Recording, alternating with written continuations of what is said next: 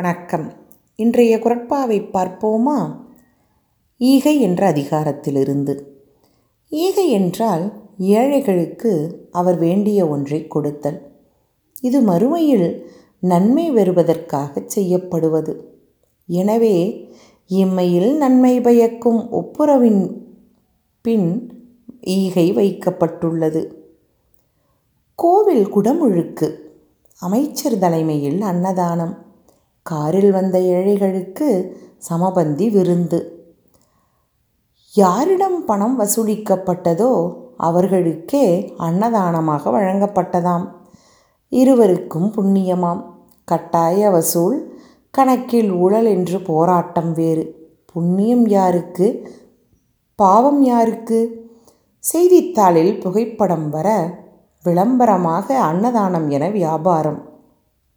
இது ஈகை அல்ல ஆயிரம் பேருக்கு அன்னதானம் செய்ய வேண்டாம். ஒரே ஒருவனுக்கு பசித்த நேரத்தில் உணவுக்கு வழி இல்லாதவனுக்கு அளிக்கும் உணவே ஈகை. பயனை எதிர்நோக்கிச் செய்யும் மற்றவையெல்லாம் பயனற்றவை. இதைத்தான் வள்ளுவர் இப்படி சொல்கிறார் பாருங்கள். வரியார்க்கு ஒன்று ஈவதே ஈகை மற்றெல்லாம் குறியெதிர்ப்பை நீரது உடைத்து. வரியார்க்கு ஒன்று ஈவதே ஈகை மற்றெல்லாம் குறியெதிர்ப்பை நீரது உடைத்து. நன்றி.